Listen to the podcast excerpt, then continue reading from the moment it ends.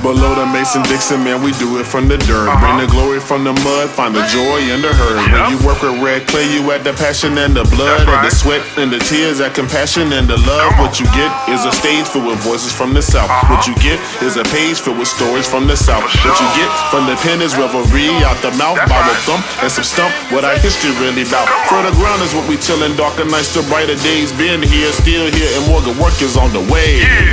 The South got something to say. Real. Hey y'all. How was your holiday season? Did you eat something yummy? Did you drink something good? Were you with people you love? I hope you were. This week, we're going to have a conversation with playwright Thomas Brazel. Last episode, we got a snippet, a sneak peek of Smoked. And now we're going to talk a little bit about his work. Here's what I want you to know about Thomas. Thomas Brazel is an actor, writer, and director originally from Texas. He got his start training in child television and commercial performance at KD Studios in Dallas, Texas. After spending time studying abroad in London and Barcelona, Thomas returned to the U.S. to focus on creating new work and working in regional theater. He has performed at the Guthrie in Minneapolis, Shakespeare and Company, Cincinnati Playhouse, Connecticut Rep, The Alley, and many other regional theaters. His plays have been selected for readings and workshops nationwide. He is co founder of the award winning production company Wet Ink Productions, based in Atlanta, Georgia, that focuses on reimagining classics and creating new works by artists from marginalized communities. Thomas also teaches theater performance for high schoolers at the Alliance Theater in Atlanta, Georgia, and guest lectures at universities throughout Georgia. He is also the chair of programming for the historic Morton Theater in Athens, Georgia. He graduated from Stephen F. Austin State University in 2008 with a BFA in theater and in 2014 from the University of Connecticut with a MFA in acting. Y'all, this is a really wonderful conversation. Just one content warning there is a mention of the death of a child. So if that's something that's sensitive to you, just check the description box and we'll have the time marker for that. Other than that, sit back, enjoy this awesome conversation with Thomas Brazel. Hey, Thomas, how are you today? Oh, I'm great. How are you doing? I am so good. I'm so excited to have this conversation with you. You know, I think I was definitely sad, and I know I speak for the rest of Mojoa when yeah. we could not put on Smoke the full production um, last year. But we know that when the world opens back up, we are ready. We we need all the comedies, so yes. we cannot wait to produce it in full. Um, but our audience heard a snippet from Smoked uh, last week, and now we get to talk to you, and I'm just really grateful. Oh, that's great. Me too. Thank you so much for having me. This is wonderful. Of course, of course. So, just want to start off like, how you feeling? What you thinking about these days? Like, yeah, yeah. What's, what's going on over there? Wow, yeah. I mean, um, it is definitely a crazy time right now. Um, but I honestly, I I feel good. I really do. Um, with the shifting climate, I, I think we are. I think everyone's just really raw right now.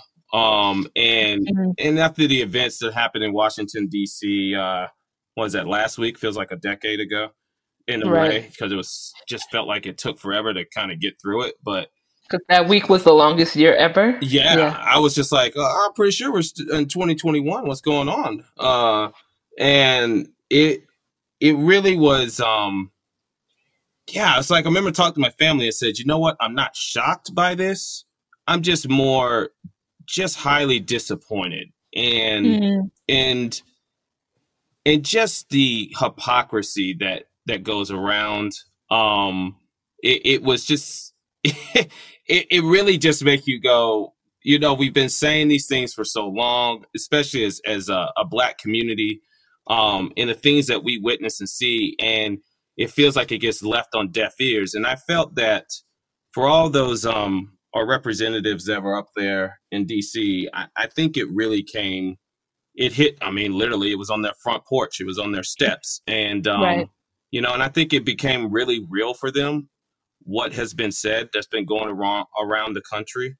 and Yeah. for for years now. I mean, I mean, honestly, going on decades, almost up to a century. If you want to you know it's just it's, it's been Right. here and um and just because you're not a witness to it doesn't mean it's not there and um and i just think yeah everyone's at a raw state and emotions are just coming out and a lot of people are trying to figure out what they want to be what they want to do what they believe in what they stand for what they can and cannot stand for Yeah. um, you know i think uh some people are saying like there's lines in the sand being drawn and and things like that but i think for me um it has been invigorating because i know what what i want to be doing in this world in terms of being an artist.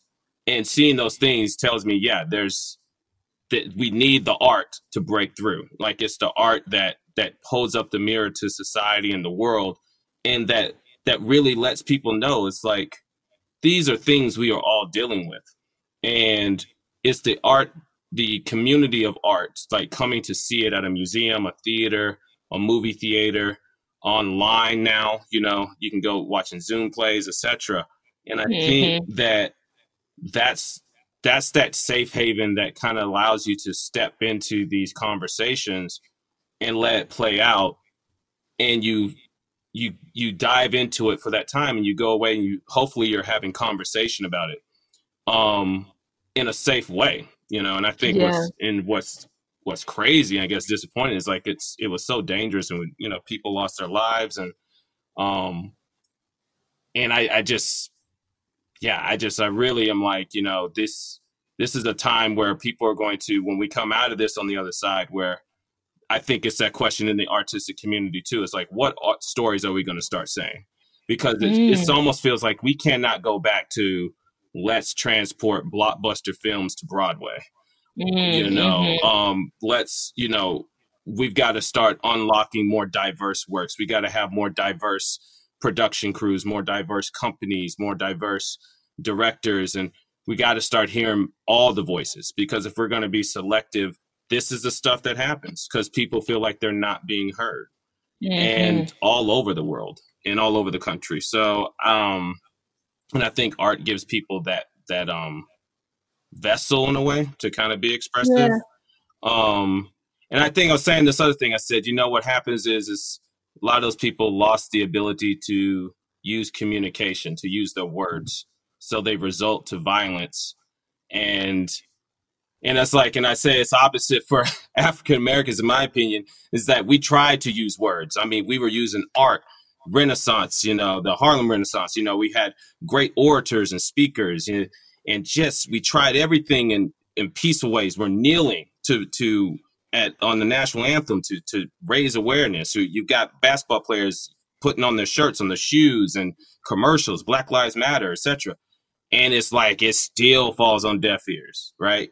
You know we're Mm-hmm. not going out and you know we're not going to go storm our capitol buildings because we feel like we're not being heard um because we know that wouldn't work neither. exactly you know so it and that's where i say that hypocrisy felt like it was coming in. And and growing up in texas i mean it it, it i have friends that i have on facebook and the things they were saying about like well i didn't see anyone getting up in arms about when black lives matter this. And it's like you just really weren't paying attention to this to what was happening before and what was happening then. And there's so much about it that they're just they want to tune out but as soon as this come flips around to them here they come with all these conspiracy theories and you go it's like theater it's like you guys are just making stuff up you know Oh yeah, this is this perform. It's all performance. all performance Definitely. right so it it's just i mean that's been the biggest thing in these past couple of weeks it's just like i'm really i feel like the everyone's like now the the masks are off and i'm really even more seeing people for who they really are Thank you. Yes, I know you are speaking so much of like what I'm feeling, what other folks are feeling, and it makes me wonder like what art does this moment call you to make? Like Mhm. particularly here, like you're in Georgia now, particularly in Georgia, like what what do you want to make for out of this moment? Right. I think that's important. I, I think it's like we have to really know what we are what we are saying with our art. I was actually doing a master class. I got it as a Christmas present, the master class series. Yes, yeah, the the the website. Yeah, it's good. It's so good. And I actually went through Spike Lee's independent filmmaking, and I love this thing he said about how he said it's a very powerful thing that you hold in your hand when you are making this kind of art, when you're making films or just writing and just art in general. And he said that you have to be careful with it because it mm. can it can provoke people, can upset people, can uplift people, it can move people. And um and honestly, that's one of the reasons I got into being an artist is because I saw firsthand what it can do for people. Um Yeah, I, how did you yeah. get I'm sorry. Go no. ahead. I was say, yeah, how did you get introduced to theater in Texas? Yeah, um it was, it was a it was a kind of an interesting journey. So I was a class clown when I was probably like in fourth, fifth grade, like just just cutting up all the time. And uh, a uh, teacher, I think it was my fourth grade teacher, um, told my mom said you're gonna have to get him into something to give him an outlet because he's just too much energy. Like he's great in class and doing his homework and he's very smart and but they're just like he gets this class riled up and laughing and I lose control sometimes. so um so my mom um after some thought put me in a uh acting uh program over the summer acting camp at KD Studios and um it was radio and television. And we met I'm pretty sure it was like four times a week and it was like for like 3 months. And it was awesome. And I had so much fun. And um and then after that I um did did did a couple of things as a child actor, and then it kind of stopped um because my mom wanted me to focus on school. It you know kind of gets a little like we got to pull him out of class to go do an audition and things like that, and she was like, "Nah, right. I'm gonna do all that." And um and so I got back into it in high school, and I it was really I I was first at Irving High School for my freshman and sophomore year of high school, um, and I loved it I loved the people. It was in Texas. It's like they have this thing called UIL, which is a University Interscholastic League, and um, one act play contest. So like all the high schools in Texas, um, around in the spring, they put on a one act play, and kind of like if you were like NCAA like March Madness, like you go up against other schools, and there's like one judge. Mm-hmm and evaluates and two schools pass on and there's like five rounds and each round you go to a different theater and the biggest round of finals state finals is at the university of texas in austin so um that was always fun it was like this thing that you love to do you got to see all these other schools plays you meet all these other students doing theater and um and then my mom moved to arlington and i remember having this moment of like i had such a great family in Irving in terms of my theater mm-hmm. friends. And I remember mm-hmm. going to Arlington and being like, and Arlington compared to Irving was like, it was like Saks Fifth Avenue was Arlington and Irving was like maybe Burlington Coat Factory, you know, in terms of quality. so it was like I was so intimidated. I was like, I'm gonna go here, I'm not gonna get nothing. Whereas in Irving, I felt like I was this big fish doing great things. And I went there and I said, well, I'll audition for the first play and see how it goes. So um, I remember feeling a little isolated um, because it was mostly predominantly white program, but everyone was really, really nice. And some of them I'm still close friends with to this day. And um, and I just was like, wow. And we and then so I did their first show as their lead in this like um, kind of Princess Bride type play. Know, it was mm. a lot of fun. And then um, then they did their musical. Now, mind you, I hadn't done a musical ever in my life, so I wasn't going to audition at all.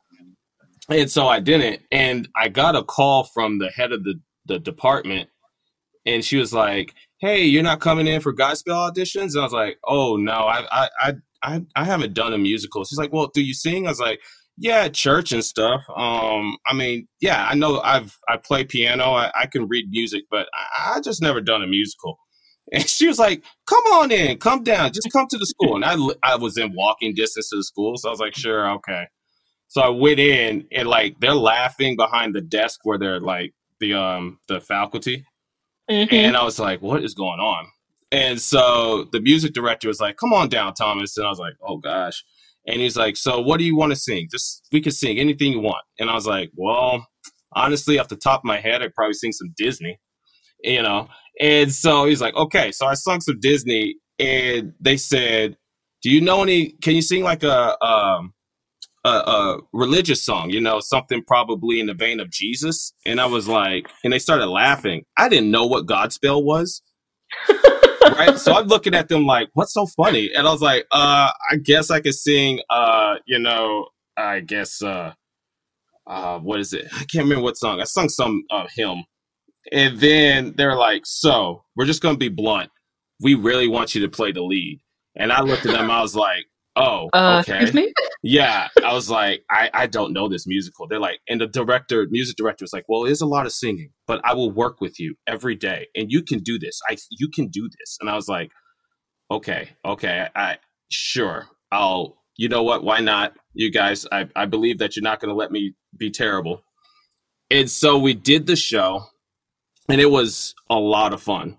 So the opening night, there was a child, uh, I say a child because I'm older now, but a student um, that died in a drunk driving accident like the week before we opened. Mm. And um, I think he was hit by a drunk driver, if I was not mistaken. But he was Mm. uh, he he came from a single mother household. So the neighborhood that he lived in, all of the parents got the mother out the house because she hadn't stepped out the house since he died. Like that whole week, Right. she was so depressed, and they took her to the show. And at the end of the show, we did this thing where we're all dancing on stage, and all the cast runs out into the audience and dances with the audience and stuff, and has these great moments. And I was new to the area, like it was literally maybe the second and like two and a half months into the school year, and I just didn't know anybody except for like the people I was in the show with. So I kind of I would always just sit on the stage and just kind of watch. Um, and she came up bawling her eyes out. And I didn't didn't know who the lady was, but I had heard about the the story. And um and she said to me verbatim, I'll never forget the words. She said, I want to thank you so much for your performance tonight because it restored my faith in in in in Jesus and in in in God and I felt like my son and the Lord was telling me that it's going to be okay and I can let my anger go at what happened to him. And I just looked at her. I said, "Wow, I I'm glad that you feel the way." She said, "Thank you, please." And she said, "You have a gift. Do not give up on it." And Mm. she walked off, and I just remember being like shook because I was like, "Whoa, she got that from a musical." And and I remember my our director, the head of the department, came up to me because I think she kind of overheard and said, "What did she say?" And I told her, and she said, "That's a gift that you should always hold on to." And I have, and I tell people that is the moment when I said, "This is what I want to be doing." Wow. Yeah, That's big. That's such a big moment for a young person. I mean, even anytime someone speaks life over a young person's dreams or their gifts or abilities, but particularly for that that woman, so wherever she is, like, thank you for giving us Thomas Brazel so much. right. Um, yeah, it is crazy because I'm like, if I didn't choose to go do that audition or whatnot, like if I didn't pick up the phone when the director called, it's like it's it's. I wonder where I would be because I feel like yeah. that was that moment. Like that was one of those moments where I I took a leap of faith to do something I was scared to do. Mhm. And um, it's always that learning moment. I look back on that moment and say, you know, don't be scared. You never know where it's where where it's taking you. So that was how we got Thomas Brazel, the actor. I'm curious around like your journey as a playwright, around what has called you to write, and um, yeah, like how'd you how'd you get how'd you start writing? Yeah. Um, let's see. When it came to writing plays, that didn't start really happening for me until until college. Um, I worked with a great playwright. Um, I had a class with uh, Jack Heifner um, on playwriting and I think my senior year of college, my undergrad year, and I I loved it and enjoyed it. And um, when I graduated, I studied overseas for like a year, and that was eye opening because I saw a lot of new work. Because when you go overseas, a lot of times, I mean, there's the West End in London. Of course, they they have like all the big shows are going to go to Broadway or the Broadway shows are transferred. But there's a lot of like really good smaller theater companies doing stuff in the West End. And so I would see a lot of new plays for super cheap. Mm-hmm. And and so I would be like fascinated. And the crazy thing is like you can meet a lot of the playwrights afterwards. You can you haven't because it's such an artistic community in London. I mean, they've been doing it a lot longer than America. And they just there's just such a it was fascinating to really meet all these people and see just like how they nourish and they want to tell these different stories. Because the stuff I knew is the stuff I was taught in undergrad, which is all like the American classics, you know, and, mm-hmm. and maybe a sprinkle of August Wilson or something, you know. So, uh, so when I got back to the states, um, I had this kind of moment where I was doing plays, I was getting a lot of work, I was doing well, but I felt like I was doing the same stuff. And a lot of the stories that I was involved in, I was just kind of like either like the token type black guy character or the angry black guy or the comedic black guy. And I just was like, and it was a lot of just saying it, white male playwrights. Mm-hmm. Um, and so I just was like, where, where are the, where are these other stories? And um, so I just was like, I took this moment. My mom had said to me, she's like, you know, she's like, you, you know, seek them out, you know, you know, research, research, you know, it's like, don't complain, you know, do what you can. And I was like, okay. And I remember a, uh, actor by the name of David Rainey, he's still at the Alley Theater, was talking about, you know, how grad school is one of the things he did. I think he went to Juilliard and he was talking about how it just really was a big impact on his life as an artist. It just opened up new doors. And so I thought about it and I said, let me go to, let me do that.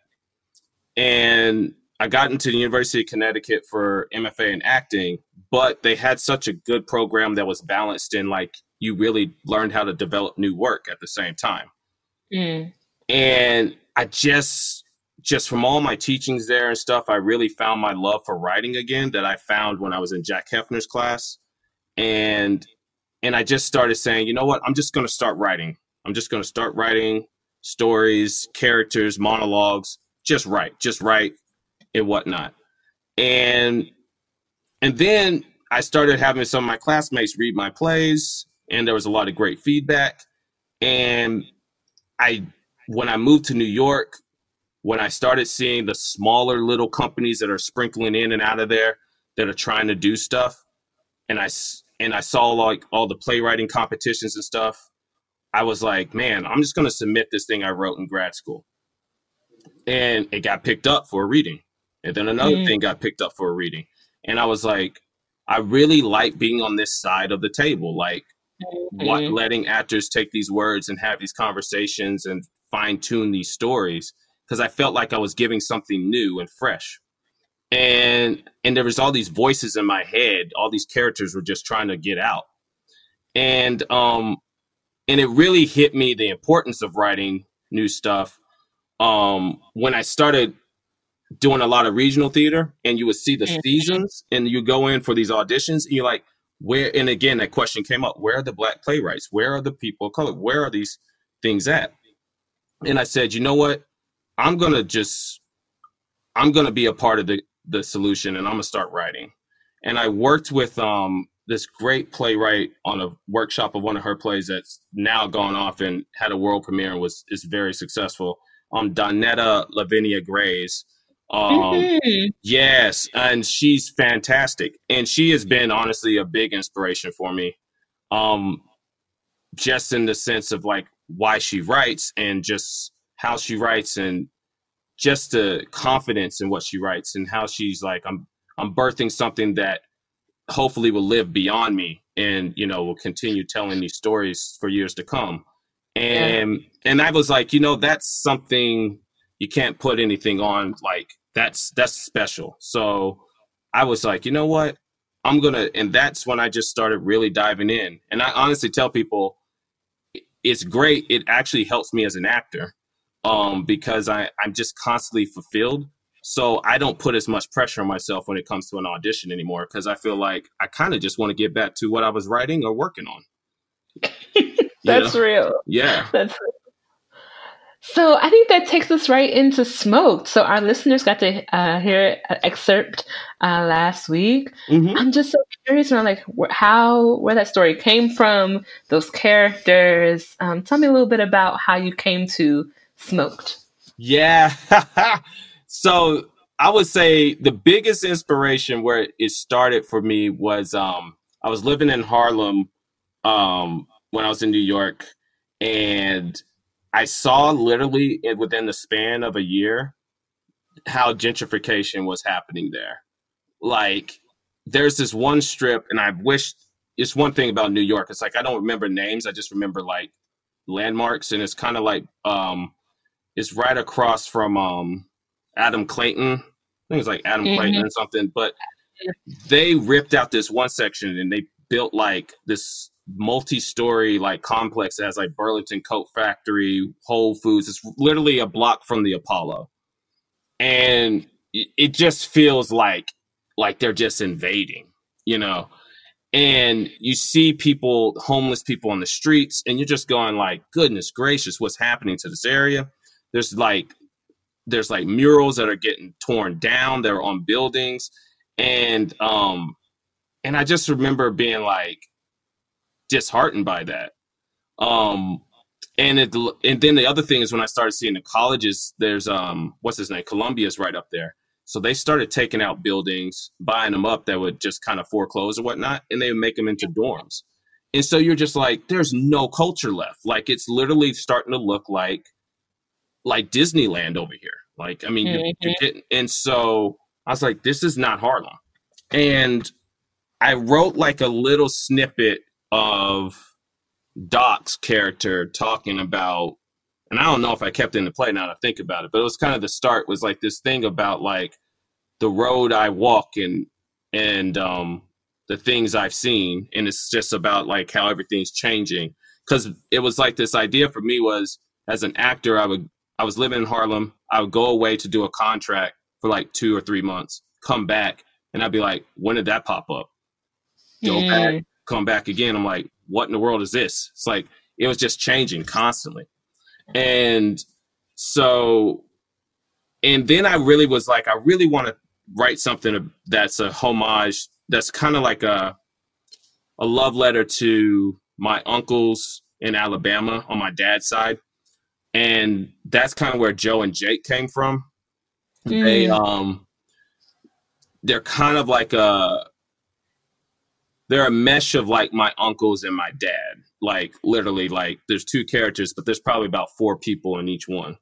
And mm-hmm. um and just their relationship and and just kind of the the animosity between the brothers. And for my dad and his closest brother that's still living it's like there's kind of a distrust there for many reasons.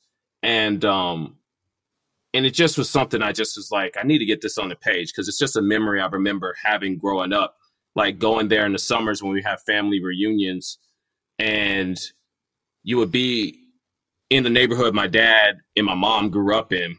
And it's like dirt roads and it's like predominantly all black neighborhood and it's just everyone's on the street every day and we're just all like playing little kickball or we're we're fooling around in the fields like doing stupid stuff like going to get firecrackers and poppers and putting them in glass coke bottles and you know just just ridiculousness. And so the you gotta watch those children. Right. Oh we were nuthead. We're just hard-headed. And so the uh so a lot of the conversations that these guys have in the bar in the uh, barbecue joint is uh, some of the stuff that I would hear like when I was growing up in barbershops or doing those summers over in Alabama, and um, and just the pace that they talked at, it mm-hmm. just was like mm-hmm. this rhythm, like it just everyone's just going, you know. nonstop.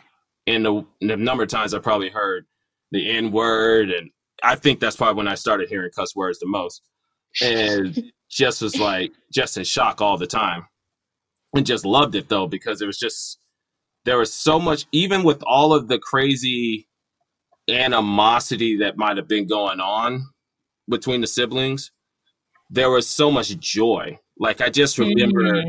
hearing all this laughter, all the joking, and even when I go and visit, like my parents are divorced now, so I usually am. Um, I always usually see my mom's side, and my fiance says this. She's like, every time we come, there's just so much joy and laughter. Like there's constantly laughter all the time. Like we're just and and that's where I think my sense of comedy comes from because we're just a bunch of wisecrack jokers in my family. Like we just always dropping jokes. And um and so the play though itself, it was this merging of my personal life growing up and the conversations I heard, but also the things I was seeing happening not only in Harlem, but back home in Texas yeah. throughout the state. And it's happening in Austin right now. A lot of the tech is, uh, companies are coming there, Apple, Amazon, etc and they're pushing these black neighborhoods out. Yeah, it's happening in Durham where I am too. Yeah. Um and it, it's it's really sad. And it's um I rather we see more people invest and build up those communities instead of saying we're building it up by putting in a quote unquote better store. And mm-hmm. it's like, you know, you can invest in a community and help them thrive without basically pushing them out and claiming, "Oh, this is better for you, trust me." And you're just like, right. you don't even know what these people are about, what their community, what they what they value. And so yeah. the the stories were a lot of research that I did um and in just southern southern folk tales and things like that that I kind of mixed together a couple of little haunted t- stories and stuff to make the story of the violet the ghost of the violet city um, and and then a lot of the um, the stuff about what I'm trying to think about. Um, well, like um, Patillo coming in, mm-hmm. yeah, and it's really, it was really just this kind of story, this idea of like, there's these people that have this place, they've had their whole lives, and what is it to watch it deteriorate before your eyes? Yeah. And it's like it doesn't happen overnight. And if I feel like the moment, not well, I'm probably spoil it for someone, but yeah, don't spoil it because they haven't. They only got an excerpt. Oh, okay. They got to yeah. come and see the whole show. Well, there's a big moment in the past. I'll say this much that I mm-hmm. feel is the start of this deterioration of the barbecue joint, and yeah. I feel like the one thing that the play is really about this idea of stories do need to be passed on to keep the like I feel like stories are the bloodline of a of our African American race. Like I feel like mm-hmm. my mm-hmm. mom talks about this a lot. Like she's like, I send you and my bro- my brother. She says she says I send you and Alex pictures of me because you know I don't know how much longer I'll be here, and I just want y'all to be able to have those, to just mm-hmm. have these memories because when it's gone, it's gone and it's like yeah. you know and know where you came from know your know your ancestry and things like that and that's always been a big thing about her uh, my mom that she instilled on both of us about this importance of knowing your history knowing your past um, and seeking it yourself because a lot of times you're not going to be it's not going to be handed to you um, just because of yeah. who we are and where we were growing up um, and so this play is really about lineage and passing these things on and and I feel like the younger generation like that's going to be something that I feel like we all that's what we take on is like how do we keep that momentum how we keep those stories alive um and so yeah i mean that's really what it came from and then the idea of calling it smoked um there's so many iterations of smoked throughout the play i mean it's mm-hmm. the food um it's about people using other people up um, fire damage, um, yeah, the cigarettes. I mean, I try to use it in so many different connotations that it's not just one thing. Um, but the backdrop, I forgot to say this. I know it's so much. It's, there's so much that came to this play. but um, the backdrop of the barbecue joint was it's really an inspiration from one of my first jobs when I lived in New York. I worked at a barbecue joint called Mighty Quinn's Barbecue, and just how they operate is literally how we operated the barbecue joint, and um, and the and just yeah, and just kind of the people, the younger people that I hung around are kind of inspirations of the younger characters in the play. Mm-hmm. Mm-hmm. Thank you so much for sharing all that. I think it's so evident in for I had the pleasure of reading the whole play mm-hmm. and not just an excerpt, but it's so evident in the language that you know these people and mm. that you love them. So I think particularly thinking about Joe and Jake, it makes complete sense that they are an amalgamation of your dad and your uncles because there's so much love and reverence for yeah. these characters, even when they're making decisions and saying things and doing things that w- we as an audience or as a reader may not agree with or understand or whatever. Yeah. But there's so much care for them. And I think for me, that is one of the reasons why I really love Southern Black playwrights and the stories that we tell because I feel like other folks don't always love us. Like they write about Southern folks or Southern yep. Black folks or Black folks in general, but it's so evident that like, but you don't love that person. Mm-hmm. Like, do you? Mm-hmm. You know? Yeah. And just like for all the characters that are in the play, it's just like it just is so clear that like you know them you know the musicality of the barbershop of people talking mess over like a game of dominoes like mm-hmm. or a mm-hmm. game of cards like it's just in your blood right yeah. so you didn't have to go like research that you didn't have to go right. like watch the movie to find that so i i just I love that. And it was one of the reasons why I was so excited to produce it and still am very excited to produce it. On top of the fact that I feel like we don't see enough like hearty, sink your teeth in roles for mm-hmm. older black folks. Yeah. Yeah, I so agree. They, yeah. Yeah, yeah. So there are so many folks like Vincent Drayton and um who were just like, man, like, oh, this is I can't, can't they just could not wait. They were just giddy to play these parts because they don't get the opportunity to play like parts like this. Um yeah. and so I would love to know more about like when you think of the other stories that you're working on or the other plays that you're either have written or are stewing around in your brain, mm-hmm. like how do you think about character and and actors being that you you are also an actor how do you think about those things when you're crafting yeah i it really for me is um i think like for those actors that are like they want something meaty to to sink their teeth into um i when i write these characters and um, a lot of times I want to make sure every character is heard. Like you get just at least get something from them that you can feel like you you know them, and maybe you want to know even more about them by the end of it. But I I personally for me it's like I I hate it when I feel like a character is just put in to serve another character. Sometimes like I just really like but what are they about other than like I know that it's technically in this way it's supposed to help this or whatnot in terms of telling the story. But it's like I just want to know like what are you about? And um, that's just something personal for me as a writer um, that I try to make sure I honor for every character I put in. That there's something enough for the actor to feel like, yeah, I feel like I've tapped into something whole in this character, and they're not two dimensional, but they're three dimensional.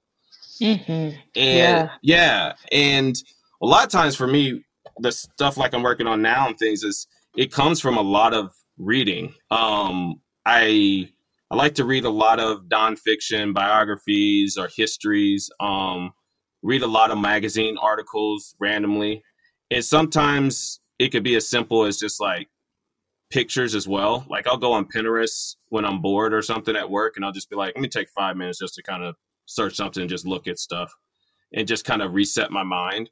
And it's amazing how just something, a quote I could read in a book or a magazine or a picture I see that sparks this whole nother world. Um, mm-hmm. It's like right now I'm going on this journey of like revisiting like my childhood growing up. And it's like this, this thing I'm writing about a group of boys that um it's right now it's centered around this um these thing like when we grew up in Irving, there's a group of my friends that I made there, and there was a thing called we call it the tunnels. It was the tunnels, but um, they went underneath this major freeway in Irving that if you took it on the other side is the mall. So it's like this way for us to like to get to the mall during the summers. We'd be like, all right, let's go through the tunnels. But the tunnels was like something out of like Stephen King's It, like it's super dark, nasty, water everywhere, and so everyone just like, "Ooh, you're too scared to go through the tunnels," and and so we'd always make up these haunted stories because you have to walk through this big field that had grass that would go up to your shoulders. So you'd always be like, "There's something in the in the field. Are we gonna make it to the tunnels?" And it's like always like people running around trying to scare each other, and then like you get to the tunnels and and so I'm just like revisiting that. But I read this um thing in a in the newspaper about um it's kind of sad. It was like about there's this um there was this homeless person that was I can't remember where the area was that was like living in these tunnels or whatever that was basically like the same thing and mm-hmm. um and then like was brutally murdered by these mm-hmm. boys um and there's like there was this i think a case of like was it self-defense and stuff like that and or was it a hate crime because he was a black man the homeless mm. man and they were white. And um and so it's kind of like i'm starting to think of like what what if there was something in those tunnels and what would have been like if we discovered it? And um and so it's kind of like it's i don't know what it will be but those are things that i that kind of just start sparking conversations. And i journal a lot and then something tends to happen. I i love that. Just like the epic like we deserve epic stories you know in that. Mm-hmm. like that has the making of uh like epic coming of age story. Um yeah i want that. Yeah. So thomas what are you dreaming for southern black theater? Like what is your dream for southern black theater? Oh i would love for it to just be um thriving and just and just stay true to its roots um, you know, it's one of these things I I wanted to continue to grow. I would love for it to be like this just across the board, all across what I call like the um like the Gulf line in a way, or just the southeast in general, all of that, where it's like you can go to all these states and you know there's these pockets of like hubs of artistic creativity going on. And like everyone's like almost like a family community where every actor knows every other actor in the area and they're all supporting each other and they're all making work for each other and they're and it not only is like it feels like it's an incubator in a way like we we really nurture our stuff and we get the right people behind it in that it can just spread out everywhere not just in america but just worldwide. Like i would love for a southern playwright like Donnetta like just to be able to have her thing go from here and go to london and you know, and, and just really just for just the voice to be heard. Because like you were saying earlier, it's like there's a love that we put into our our work because we're trying to really explore truth of mm, our mm-hmm. experience. Mm-hmm. And so I would love to know that I'm going in and I'm I'm going to be affected like the way that that woman when I was a high school student was affected that it, it's it's just kind of transformative um because I, I don't want it to be like in my opinion it's like i don't want it to go commercial and i feel like it's at least in atlanta it's on that tiptoe thing right now where it's like mm-hmm. is it mm-hmm. gonna tip over that way um and and i just want us to really just continue to know that we have so much talent throughout this whole southeast in the South in general, and just everyone to really get connected and really build something special here. Like I just sky's the limit, I feel, but I think it's also just careful not to um get carried away to a point where we hit a point where we can't go back in a way, you know. Mhm. Yeah. Well, Thomas, in so many ways, I am. We are dreaming the same dreams. I, I want that. I want to. I want an ecosystem of like Southern Black theater makers, where it's like we're gonna do Thomas's work in North Carolina, and then Thomas is taking a work from North Carolina and doing it in Georgia, and someone's mm-hmm. doing it in mm-hmm. And we know each other, and people are like touring their work and coming and having dinner and like yeah. we're fans you know like i i want that I, I i want us to have that and i want us to feel also I want to have stories where my grandma gets to be the hero. You Yeah. know, Mm-hmm. like I want parts for my mama to play because she's a bomb actor, and I want her to have meaty, ridiculous, funny roles to sink her teeth into. Yeah. You know, I want I want our audiences to be able to come to the theater and like see themselves and know that this is a love letter. You know, Yeah, that's exactly what I think. Yeah. yeah, yeah. Mhm. So thank you for creating work that's already in like doing that. Thank And you. I Mhm. can't wait for the world to open back up safely so that Mojoa can produce smoked. Um, we were so ready. We had a food truck lined up. It was it was gonna be great. yeah, like a I've black heard. owned- Oh man, it Oh, sounds so much fun. Oh my gosh! So it's it's okay. It's okay. We're gonna do it. It's gonna be better than ever. Uh, we get to have this conversation. So, and Thomas, before we uh, get off, Mhm. where would you like to be found on the internet, and where can we find out more about your work? Yeah. Um. So you can find out about anything that I'm creating um through my production company, WhetInk uh, WhetInk.com. Um. That's W H E T I N K dot com. Um. We called it that because it's whet in the sense of like um stimulating your appetite or sharpening a blade or a weapon. Um, dope, dope. yeah, and that that company we we we work with reimagining classics through intersectionality. So we look at um, interlacing like race, gender, sexuality, and class and disability and nationality, and just really fostering new works by artists of marginalized communities. Um, so we do that with film and theater.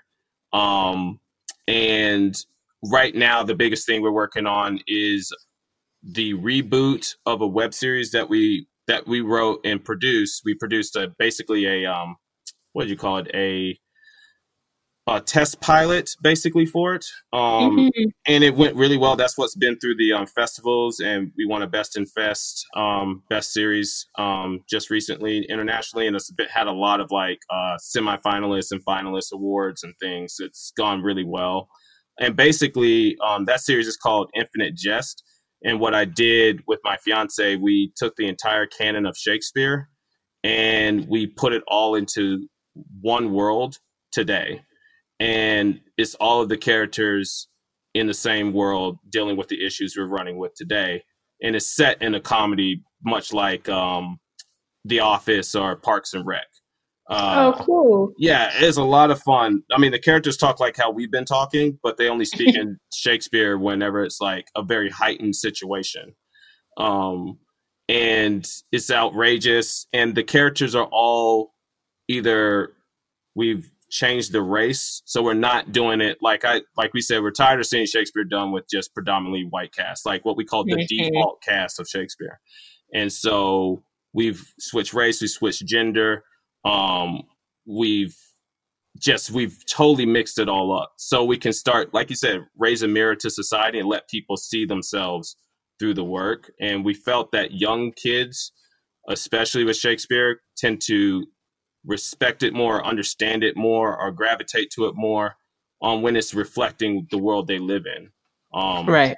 and so that's really the process behind it. And um so yeah that's like our big thing. We have a couple of um documentaries we're trying to get um spearheaded and uh, um some other content as well. So just definitely go there whetink.com and check out what we're doing. We're also um fiscally sponsored by fractured atlas so a 501c3 nonprofit and definitely if you want to reach out and donate through there to us, we we'd be more than happy to help us get our get our things off the ground. There's a lot of good things we're trying to do, and we'd love to re- connect to people all throughout the southeast because it is a south southeast um, based company. Um, and then you can find me personally um, at thomasbrazel.com. And yeah, all my stuff's there about what I've been doing as an actor, as a writer, and as a director. Um, been it's, that was a big thing this past year is directing other people's projects in this time and helping them get those things off the ground. And it's been a lot of fun. I've i've, I've really that's another thing i'm tapping into that i find that i love. And i find i feel like um my i just had a new boss at my office start this monday.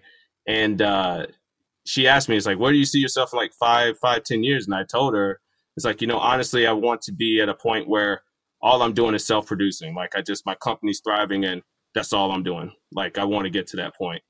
And, um, yeah. you know, so this is a good start for that. And I, I'm really excited for what's to come. Well, we are excited with you. We are manifesting that. Um, may it even come sooner than five years. Um, yeah, amen. yes, yes, yes, yes. Well, Thomas, thank you so much for spending your time with us this afternoon. It mm-hmm. was such a pleasure speaking with you, and I can't wait to read and see and experience more of your work. Thank you so much. All right. And y'all, until later, love you. Yeah, we went some places in that one. We did. I will say one of the gifts of doing this podcast is talking to playwrights across the South, and I've adopted some folks. So, like, me and Thomas are cousins. Uh, shout out to all our play cousins out there. And now I want to say thank you again to Thomas for that conversation. I want to thank our sound engineer, Only Us Media. I want to thank the sound Ahano for that funky theme song produced by Scott Warren. And our funders, the Black Seed Grants, Man Bites Dog Theater, Cypress Fund, Triangle Community Foundation, the United Arts Council, and folks like you. There are so many ways that you can be part of the Mojoa fam. You can follow us on Facebook, find us on Instagram. All that info is in the description box. And you can visit our website at www.mojoa.org. That's M O J O A A. And there you can learn about the company. If you are a Southern Black playwright or a Black trans playwright from the South, you can submit your work. We would love to read it. And if the spirit moves you, you can drop something on our donations page and invest in Southern Black playwrights. Y'all, you know what time it is, and you know.